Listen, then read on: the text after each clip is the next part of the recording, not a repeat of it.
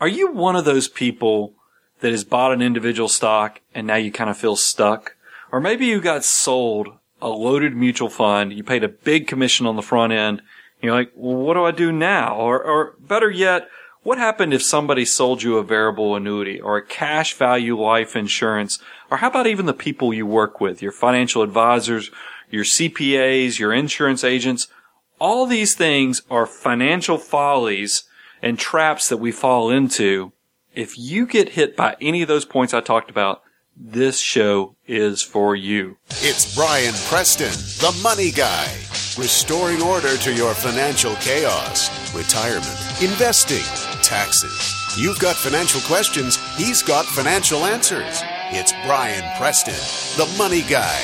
Hey guys, it's your host Brian Preston. Kind of excited about this this show today because this is one of those shows where we're going to turn lemons into lemonade. Yep. And and I like that because I think a lot of times in I know in my personal life as well as my personal financial life, you make decisions.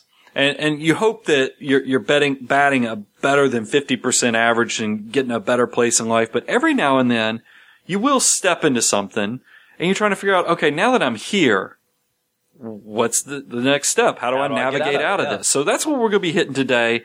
Um, I'm going to go through everything we just talked about in the intro. Um, but let me go ahead and give you some housekeeping on who we are. This is the Money Guy Show. Feel free to go check us out. It's moneyguy.com. If you want to go check out the show notes, also on the Money Guy website, you can go connect with us on all of our other social media platforms, whether it's Twitter, Facebook, have at it. Also sign up, give us your email address just so we can stay in contact with you, so we can blast out whenever we have new content. I'm joined today, of course, as always. I don't know why I say joined just today, but joined probably forever, Mr. Bo Hanson, who sits across the way from me. Um, realize we are fee only financial advisors by day. So if you like what you hear, if you like how we're just giving it away and trying to take your financial life to the next level, you know, reach out to us because we do work with clients all across the country. I think we're up to 29 states. 29, that's right. So pretty incredible. I mean, I'm looking forward to the day that I get to say all 50 states, or maybe I start naming continents that we're working Ooh, with that'd be people. fun, right? But um, I really do appreciate everything that my Money Guy family, all of my listeners, y'all, y'all really powered this thing, and we've got a decade of experience doing this. So thank you for hanging in there with us. Remember, moneyguy.com is your website, and um, we'll get you taken care of. Uh, so, but let's just kind of jump into this thing. okay. I, I kind of put these things in, in, in an order here, and the first one I had on my list, and, and actually let me hit a pause because the first one is individual stocks. But before I do that, I think there's a key behavioral finance concept we have to talk about with our listeners. Okay. There is, and what's so funny is when I did a Google search on this, you know, Google and me are becoming friends. By the way, another cool thing I realized about the new iPhone upgrade. I know I don't know how I transitioned from Google to iPhone and Apple, but um, you know, I told you it was creepy that it knew where I was going when I got in my car. It tells me how long it's going to take me to get to work. I had a phone call today from somebody who I know, but I didn't have their phone number in my system. The new Apple operating system upgrade underneath the phone number wrote maybe and then had the person's name. So I thought it might have been that person. Yeah, because I guess in an email that that person had written me or something, that cell phone number was somewhere in something that's on my phone and it was smart enough that it kind of put two and two together and said this, and sure enough, it was that person. So kind of creepy. So certainly this is not artificial intelligence, but it, it's awfully intuitive. Well, way too much of a sidebar. Apple just bought two artificial intelligence companies in the last two weeks, three weeks. Yeah. So I mean, they're they're trying to kick Siri up a notch, but I, I just want to share that creepy but really cool, creepy but cool. But here we go. Jumping into this this behavioral finance concept of sunk cost fallacy.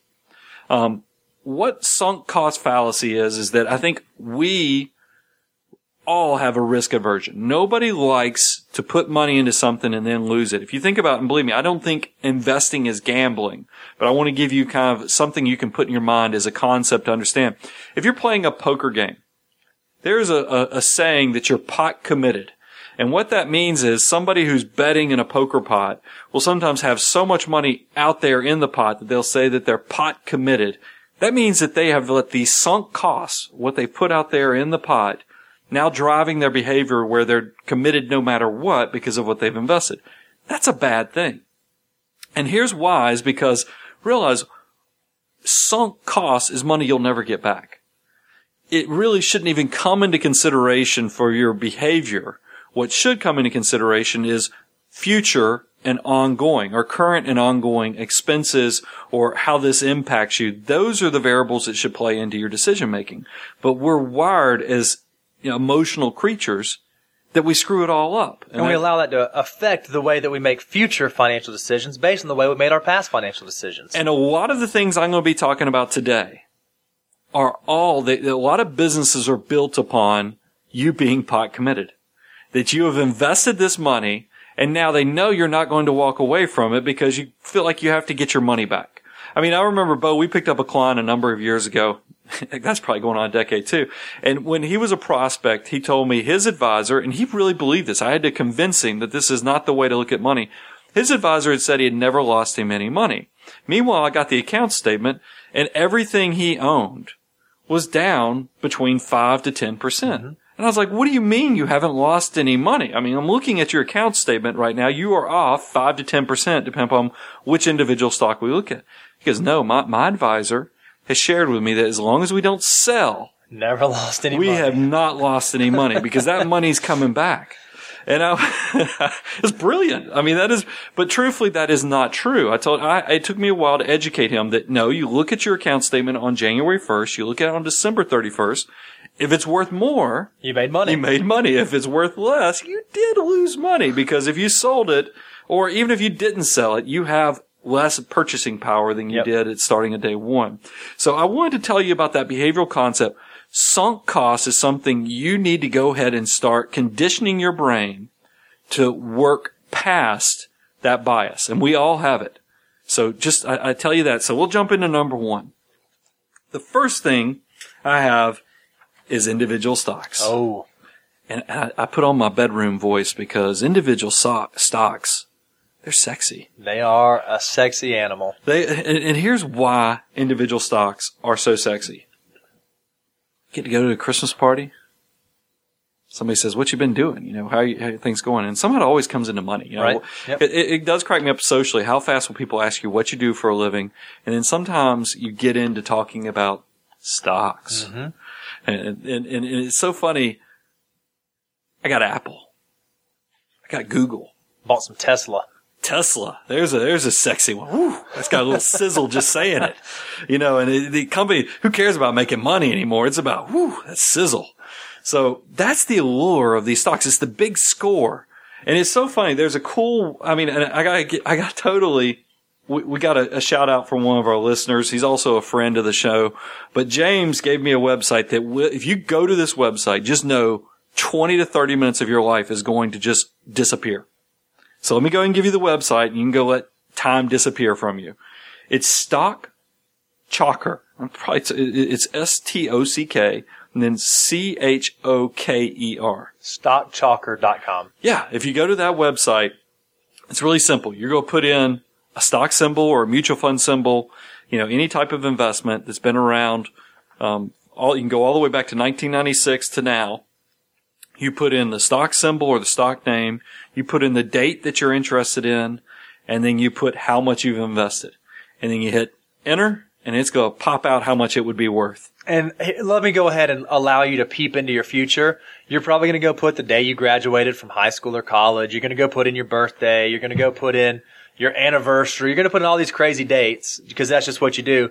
And it's really kind of remarkable to see what the last 20 years in the stock market has done for different individual stocks. Yeah, I, I wrote down a whole bunch of them because it was, I did exactly, because what I did was I wanted to see how far back the data went. So it goes back to January 1st of 1996. I was like, 1996? Hey, that's about the time I was coming out of University of Georgia. So let's go play around like I had a thousand bucks after graduation. What would a thousand dollars have turned into? And it was kind of interesting. The first thing I put in was like the S&P 500. Okay. If you'd have just put a thousand dollars in the S&P 500 back in January 1st of, of 1996, um, it'd be worth about $4,500. Oh, wow. So, I mean, a thousand, you know, 450% rate of return. Okay. Here's the one, and this is why people like the sexy stocks. Apple. Okay. You put in Apple, thousand dollars, 1996. It's now worth $102,000. Holy cow. But That, that's where, cause GE, if you want to know the biggest by market cap company in the United States in 1996, it was General Electric. So you're like, wow, the greatest. And by the way, do you know what the biggest market cap company in the United States is right now? Uh, my guess would be Apple. Yeah, well, it, well, I had the list as of 2013 on this website. So, but I'm assuming yes, the answer is still Apple because of their success. So you could think about this because back in 1996, GE, Jack Welch, I mean, dominating. I mean, just completely everything. dominating. So you put in GE, you have to put yourself in that mindset. Three thousand nine hundred sixty-six dollars didn't do as good as the S and P 500. So it underperformed Apple by just an unbelievable margin, but it even unperformed, uh, underperformed just buying the index. Yeah, but but realize Apple was not even in the top ten of the S and P 500 in 1996. Huh. It's not in there. I mean, it, it's just not. So to think that you can buy into, I would make the analogy. It's probably better to consider that Apple will be more like GE going forward. Meaning Right. that if we look at this 20 years in the future, Apple might not do as well as the S&P 500 Sure. because it's a it's a it's the biggest company and realize growth rates are much easier when you're a small company than they are when you're the biggest con- con- company in the United States. Um, I thought it was interesting. Coca-Cola. How many times have we heard Warren Buffett say, no matter what happens in the world financially, people are always going to be willing to take a little bit of their time of work to go buy things like Coke. And that's Right. why he puts Coca-Cola kind of in his permanent portfolio. It underperformed the S&P 500. Um, it worth $3,474. I mean, there are some that out, outperformed. You could look in, um, some, some Johnson and Johnson did well. Disney stock has done well. Sure. Um, but then there's uh, big losers. I mean, stocks that you'd actually done poorly on, like Ford. Ford, if you put a thousand dollars in, it'd be worth two thousand three hundred and sixty-four. Yes, you made money, Not a but ton. over twenty years, that's not a lot of money. Same thing, Bank of America. Bank of America basically broke even for you because you put a thousand in, it's worth one thousand five hundred forty-nine dollars. I'm pretty sure that didn't keep pla pace with inflation. Right. So that's the, you're noticing that these are all household companies. And when I looked at the the top ten of the of, of in 1996 of the S&P 500, and then I said, well, did it do as good as just buying the S&P 500? It was about a 50-50 shot. Right. Just looking at that, just looking at the top 10. And then when you look at the top holdings of 2013, you notice a lot of those companies that were in the top 10 in 1996 now are no longer even in the top 10 of 2013. I mean, you don't see IBM in the top holdings anymore of the S&P 500 uh, for like the top 10. I mean, it, it is interesting how things have shifted around, and that is where the problem for individual stocks comes. It's um, there's multiple things. There's the timing of making decisions because if you buy a great stock, you have the problem of trying to get out of the break, great stock. When do you get out of it? But it's just as bad when you buy a horrible stock. When do you get out of that thing? Um, I also think that the world moves really too fast to be buying a bunch of individual stocks. And, and here's the other thing that I talk about just with my own personal experience. I have bought individual stocks.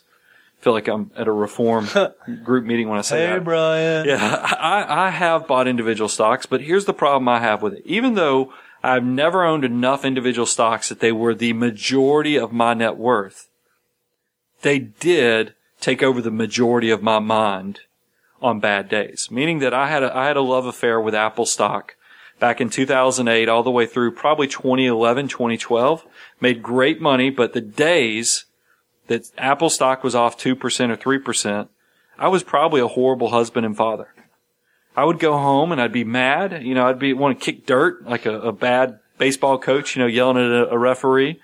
I mean, I was just, it impacted my emotionality. Sure. That's not good. And I, I think that's the problem. There needs to be a disconnect. Investing is a tool. It's not supposed to be an emotional high. That's gambling when you're going for Right. emotional highs. Investing is a tool. It's not for the emotion of the event. And, and, I, and I think that's something that you have to really look at as a problem. And so we've talked about why picking individual stocks is just kind of a hard thing to do in general. But what if you are someone and you have an individual stock position and- one of two things has happened? Maybe you did buy Apple in 1996 and you have this huge embedded gain in it. Uh, when, when do you sell it?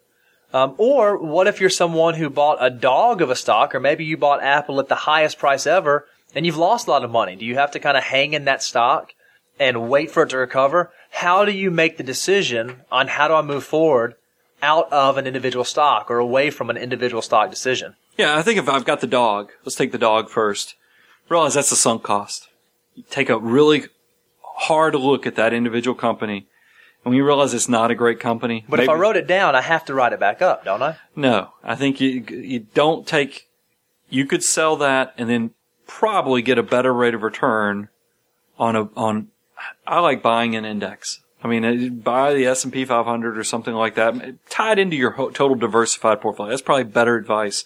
Tie it into your goals for your age, what you want to do. Have everything working together instead of having this disjointed bunch of individual stocks that, you know, looked sexy at the time.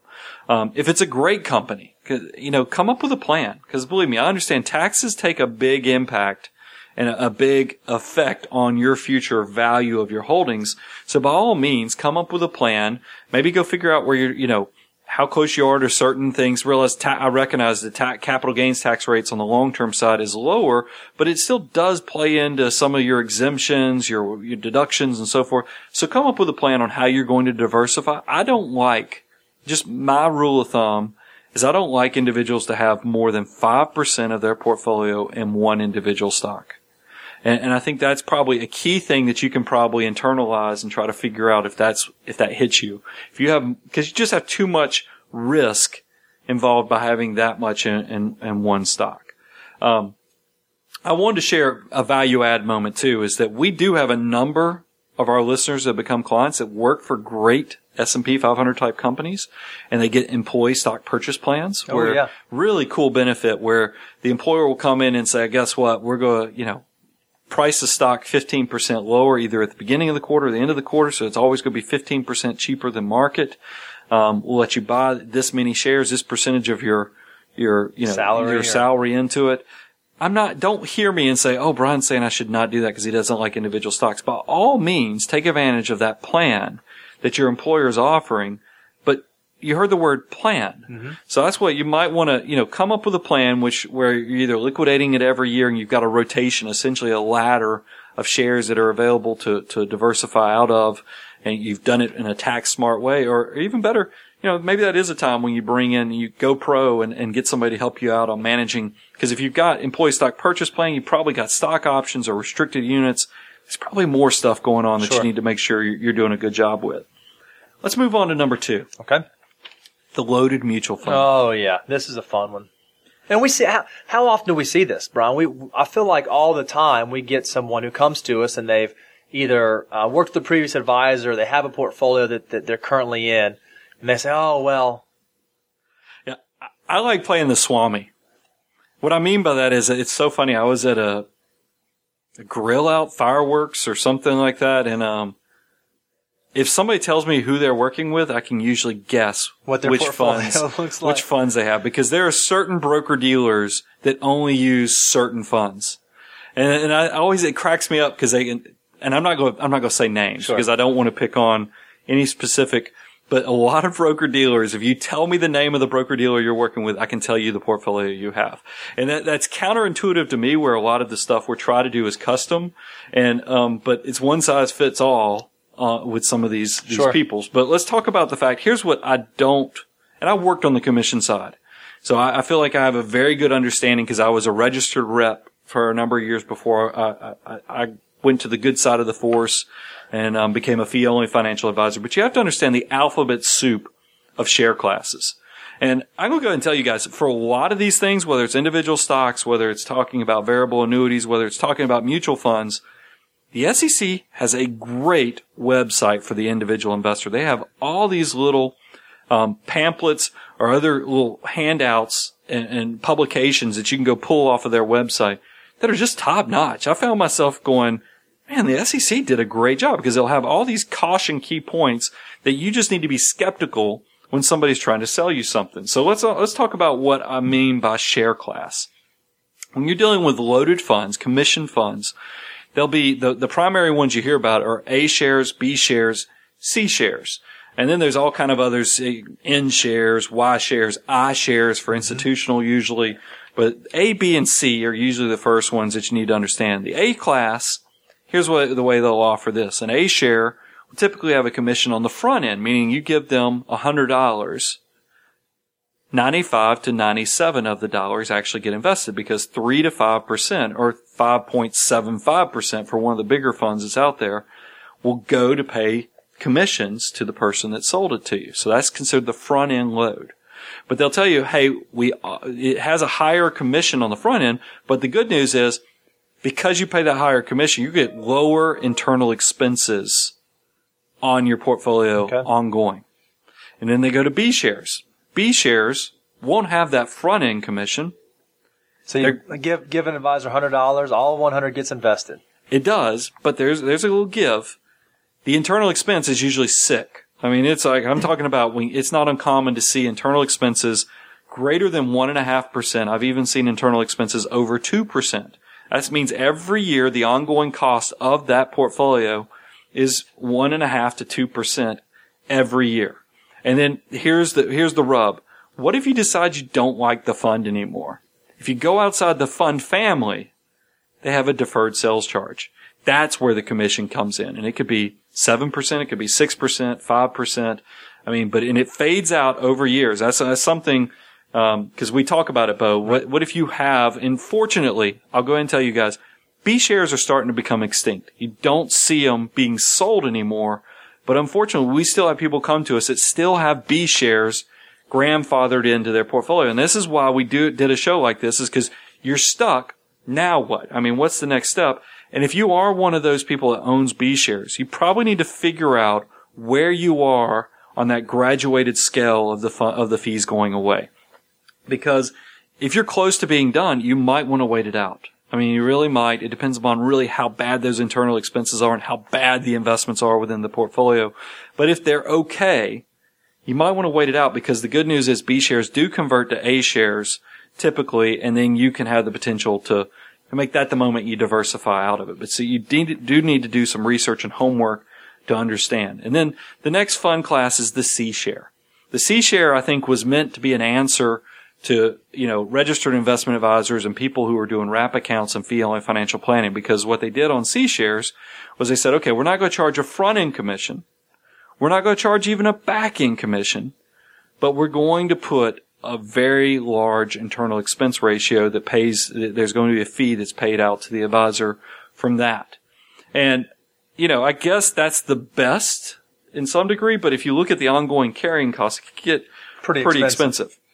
And here's what we, we wanted to tell you. If you go to a website like morningstar.com, here's the advice I'd give. If you've got a bunch of commission funds and you just want to know where you stand with it, go to morningstar.com just so you first get an understanding of what those internal expenses are. Remember, all funds have internal expenses. Even Vanguard funds, Fidelity funds that are considered no loads have internal expenses because that's the, that's the expenses for just running the operations of the investment, for paying for the trading costs, paying the person that is, you know, structuring up the technology to place the trades and so forth, the printing costs, all the legal fees.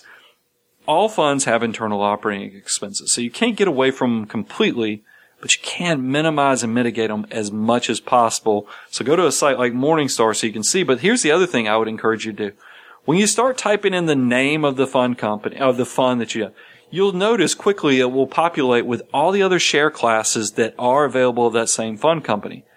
Go through them and look at the internal expense ratio as well as the front end commission on those. And then if you find a cheaper one, it's like say a, an institutional share class or something like that, call your advisor and ask them why they didn't sell, sell, sell you that one. I mean, I think that is a hard hitting question to say, why did you buy me this more expensive share than what was available over here? So if I'm an investor listening to the show, Brian, and I and I am hearing this thing about this A share, B share, C share, is there an easy way when I get my statement to tell if I'm in a fund or what share class of a fund I'm in? I mean, the, just look on the statement and it'll say CL and then it'll have a letter after it. I mean, that really is that easy. And that's going to also give you the ability to go test it out.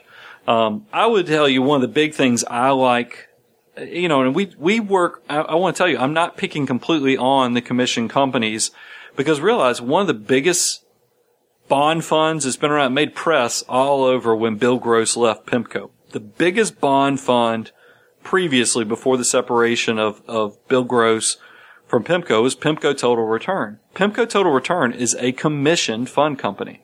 We have used that most of your good 401ks and we've used it for years. The difference is we bought the institutional class. The institutional class was approximately 40 basis points or 0.4% if you don't speak um, investment language, but 0.4% cheaper on the ongoing internal expenses. with no commission. And you didn't have to pay the, the 3.75% front end commission either. So there's nothing wrong with the way these fund companies, the investments that are with them. It's just I'm trying to help you mitigate what those front end expenses are and then even the ongoing expenses. But don't let those sunk costs, if you paid the commission, because we had that question just last week. Somebody said, I've got these commission funds. I paid 5.75%. I really hate to walk away from them when I've already paid that big steep commission. Like, well, look at the internal expenses. If you have a fund here that, yes, it's, it's okay at 0.66%, but I can go buy you the Fidelity Spartan Index 500, the S&P 500 at 0.1% or Vanguard or you name what you want. It, Doesn't take- there's doesn't take a 50 long basis point savings. back that- that yeah, it's a half a percent savings. And, um, I think that's something you definitely have to look at. Number three, annuities. Oh, This one, by the way, this really is where the SEC had a great little thing. I was just doing some searches and I found the SEC site and their publication they had on variable annuities. Really good stuff. Even if you have your variable annuity and you like your variable annuity, go make sure you understand all the different components because the SEC did a good job of laying it out for you. I might even see if um, Kaylee can put a link back or Gabe Sure. can put a link back when they when they're working on the show notes. But realize there's four types of annuities. The, the two primary things that, that break them out are fixed annuities, meaning they just go promise you a, a, a paid, um, pretty much guaranteed rate of return. It's going to be in there. And like we, we dealt with one in the last week or so that was at 3%, I think, you know, so that, you know, sounds low, but by where we are with interest rates, certainly better than better cash. than what you can go get in cash. You got variable annuities, which will basically say we're an annuity, so we're going to offer you the benefits of, you know, lifetime income payments. We're going to offer you a death benefit, all the components that make up an insurance product. Tax-deferred growth. And tax deferred growth. But we're going to give you the ability to invest in sub accounts, which um, lets you buy into stocks, let you buy into bonds, let you do a diversified portfolio and, and spread that money out. So that's what a variable annuity means. The variable comes into play is that the the value of the account can fluctuate depending upon how good the investments do. And then you have immediate and then deferred annuities. Immediates obviously start paying immediately, meaning you start taking something out of um, what you invest into the, the annuity. The deferreds meaning that you essentially are getting a little bit of a sweetener by waiting to some point in the future to let the account grow before you start taking assets out of it. So the benefits that they really market these things off of is, you said it, tax deferred growth, um, lifetime income payments, and then a death benefit, because a lot of annuities will have a death benefit where you usually at least guaranteed to get back what you put into the investment. Let's start with the first one, Brian. And uh, just because I can't help myself, what is one of your biggest pet peeves in the entire financial universe that we see all the time when a prospective client comes to us with some sort of annuity? The one that really burns me up. I, I'm not a violent person, but it does make you want to kind of punch somebody in the mouth. is when you do see somebody get sold an annuity within an IRA or a 401k. When I see them in 401ks, I'm like, okay, either the guy who sold him this is his brother-in-law or a really good golf buddy because that's the only way he could have ended up being sold something like this. Because realize here's the problem. Even, and I thought this was funny on the SEC website, it even has a big box that says caution. IRAs, 401ks, and other employer sponsored retirement plans, they grow tax deferred just by the sheer fact of the way they're structured by the government. They were designed to be tax favored instruments created under sections of the tax law to grow tax deferred. So when you put a tax deferred vehicle like an annuity in an already tax deferred vehicle, there is no benefit. But there is something extra. There's a lot of fees because nothing's free. There's no free lunch. the benefit with IRAs and 401ks is that they get tax favored by the way they're structured under the law. The annuities, you're paying a lot of expenses and fees to get that same benefit within the annuity structure. So don't, that double dip structure is horrible. You'll know if you, if you have a vehicle, if you have an annuity within a retirement product, somebody sold you that. It was not because they were trying to do something in your best interest. As a matter of fact, that's exactly what the SEC website said. It said, please realize that for most people, you need to max out your IRAs and your retirement plans with your employer, like your 401k, before you invest in variable annuities, because that is what it, it really sells. You know, that's when when it probably does play into a person's portfolio, is when a variable annuity, a person who has maxed out their IRAs, they've maxed out their Roth IRAs, they've maxed out their 401k, and they still want to have tax deferred growth. Yeah, then maybe a, an annuity makes sense. Sure. But understand that um, variable annuities have these charges. This is the list that I got pulled this right off the SEC website. Surrender charges. Surrender charges mean they control your behavior, meaning that if you buy an annuity, if you want to get out of it, you may be stuck unless you want to pay a, a, a deferred fee, a surrender fee, and they can lock you down for six to ten years. So, so pay attention to surrender fees because those are big ones. And that's usually why they can offer you some type of guarantee because they can control your behavior. Sure. Now, the good news is if you do buy an annuity or some type of insurance product, the SEC had this on their website too. Typically, insurance companies will give you a 10 day look back period, meaning that you have 10 days from the time you sign the paperwork. That if you decide that, you know, you lose some sleep and say, I don't know that I made the right decision, you can unwind it and get your money back but you have to act very quickly if you did get sold something. And you've actually had to do this in the past, right, Brian? Oh yeah, I had a widow that inherited a close to seven figure 401k. Um, and she was sold at the local Chick-fil-A. I kid you not, that's where she met this gentleman. Um, a equity indexed annuity and I was horrified when I found out because this is a person that was going to need to pay off some debts and to probably have some, she had some medical things and other big expenses coming up. She was only going to be able to get access to, was it 5%, 10% of the principal without having to pay these huge surrender fees. It was just highly inappropriate to have that much money. And plus, remember, tax deferred money going into an annuity, not the greatest thing in the world. So we were fortunate that we were able to save her and unwind that and probably make a pretty mad insurance agent because I, I bet he was going to retire for the rest of the year off of that commission payment. Um, variable annuities also have mortality expenses. That's usually around one and a quarter percent on average. That's right. I said one and a quarter percent annually on average. Admin fees, it could be around 0.15 percent a year. Underlying fund expenses, meaning that when you buy into a variable annuity, they usually will have sub-account fees on top of these other fees I'm talking about for the investments. So that's why when you see that they have a, a sub-account like Vanguard, it's not the same fund as a Vanguard S&P. Go look at the internal expenses on the disclosures they give you and then go to Morningstar and compare. Mm-hmm. And you usually find it's not the same thing. And then there's fees and other charges. If you got a stepped up death benefit, they charged you for it. So go understand what you're paying for that. If you got a guaranteed minimum income benefit, it wasn't for free. They charged you for that sweetener. Go make sure you understand that. If they put a long-term care rider on there, they charged you for it. So make sure you understand everything you're paying for with these. And if you got a bad deal, because we do have clients come to us, have annuities, they paid all the fees, they're kind of stuck. You know, they're not in a tax deferred, so we can just roll them out. They're just standalone annuities. We do what's called a tax-free 1035 exchange and send them to some of the low-cost providers. Charles Schwab, Fidelity, they all have, um, I think even Jefferson National has some products that really cheap. Even some of them strip out some of the things. They let them get rid of the mortality expense.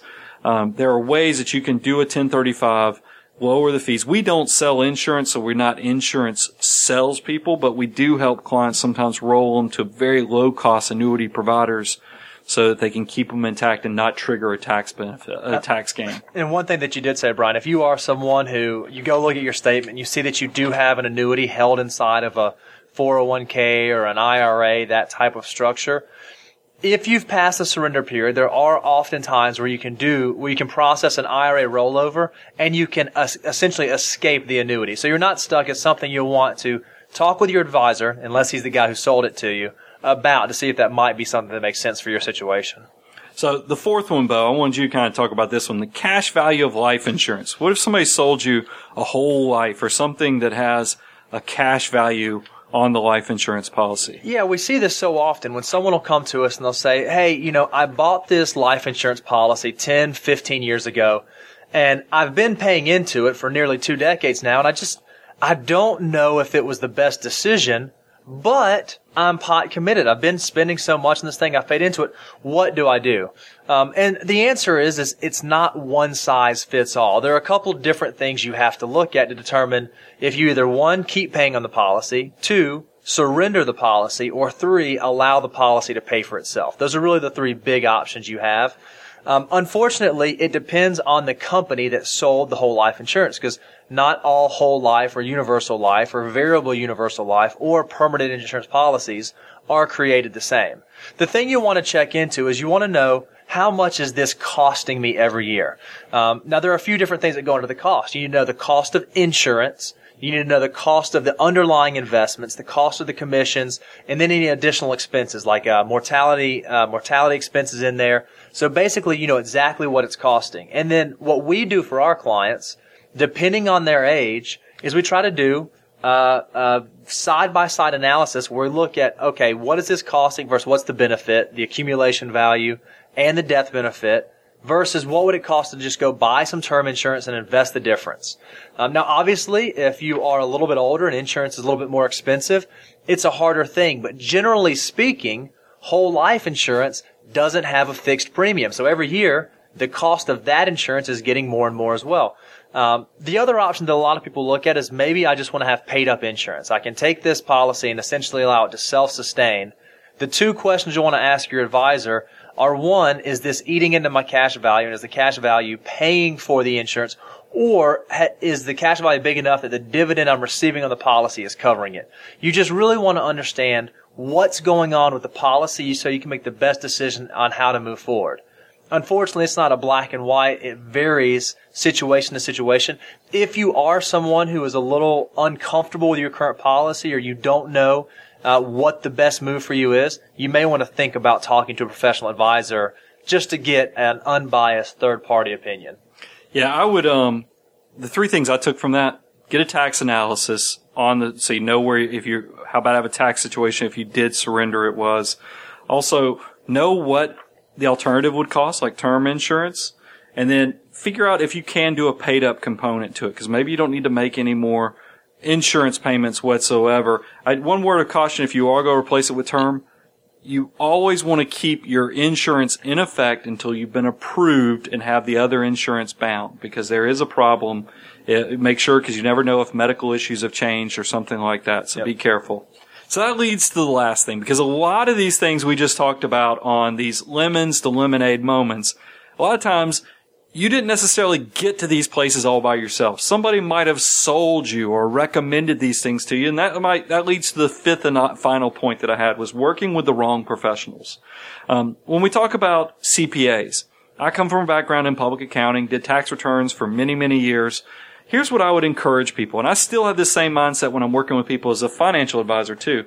When I was doing tax preparation, I would try to find enough deductions that I would pay for myself through, you know, cover my fees through sure. those additional deductions and tax savings.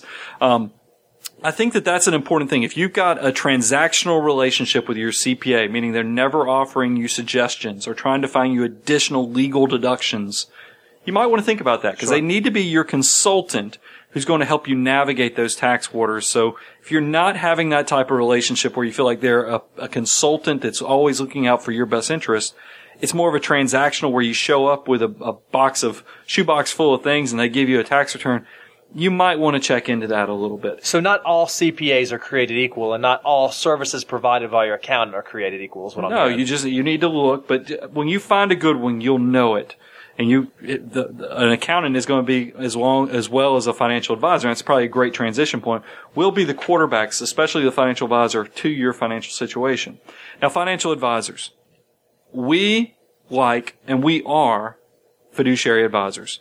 You know, fiduciary advisors have a legal obligation to put your interest ahead of their own. It's not a suitability standard. That's the difference between um, a, a, registered investment advisor versus a broker dealer. You know, registered investment advisors have fiduciary standard if they're with the SEC.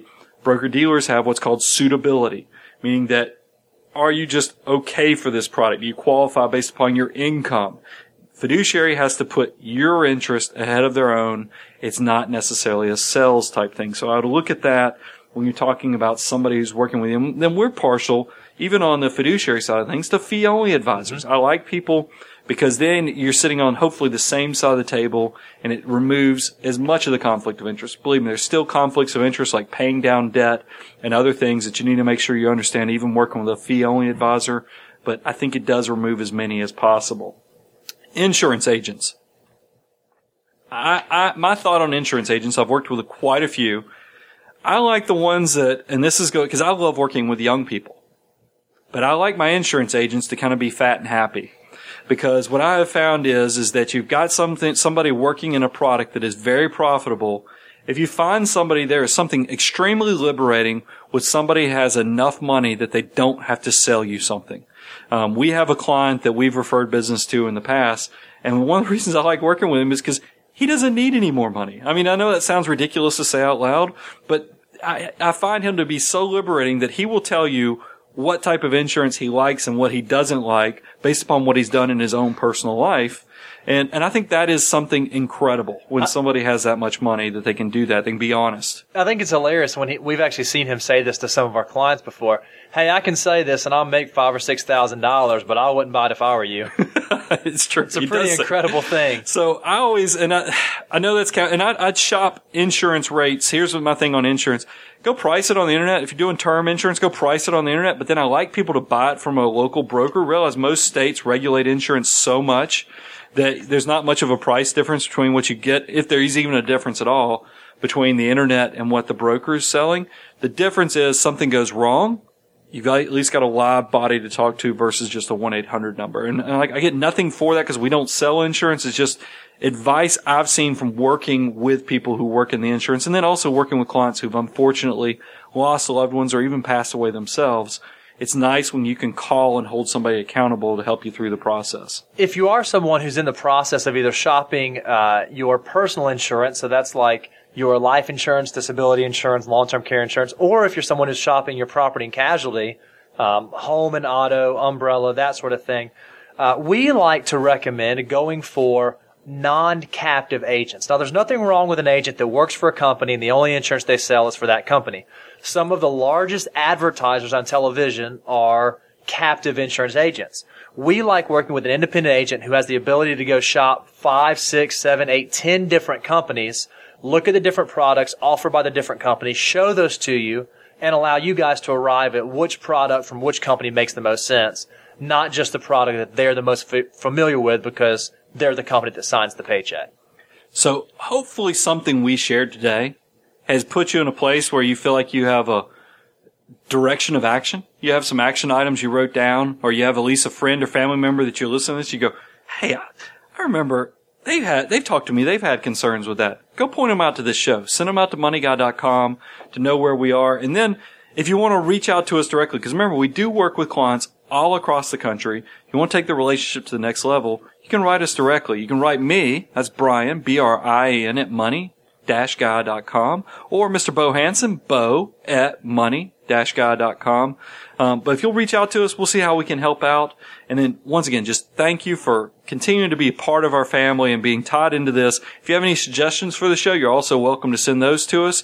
Otherwise, we're going to talk to you in about two weeks. I'm your host, Brian Preston. The Money Guy podcast is hosted by Brian Preston and Brian Preston is a partner with Preston and Cleveland Wealth Management. Preston and Cleveland Wealth Management is a registered investment advisory firm regulated by the Securities and Exchange Commission in accordance and compliance with securities laws and regulations. Preston and Cleveland Wealth Management does not render or offer to render personalized investment or tax advice through the Money Guy podcast. The information provided is for informational purposes only and does not constitute financial, tax, investment, or legal advice.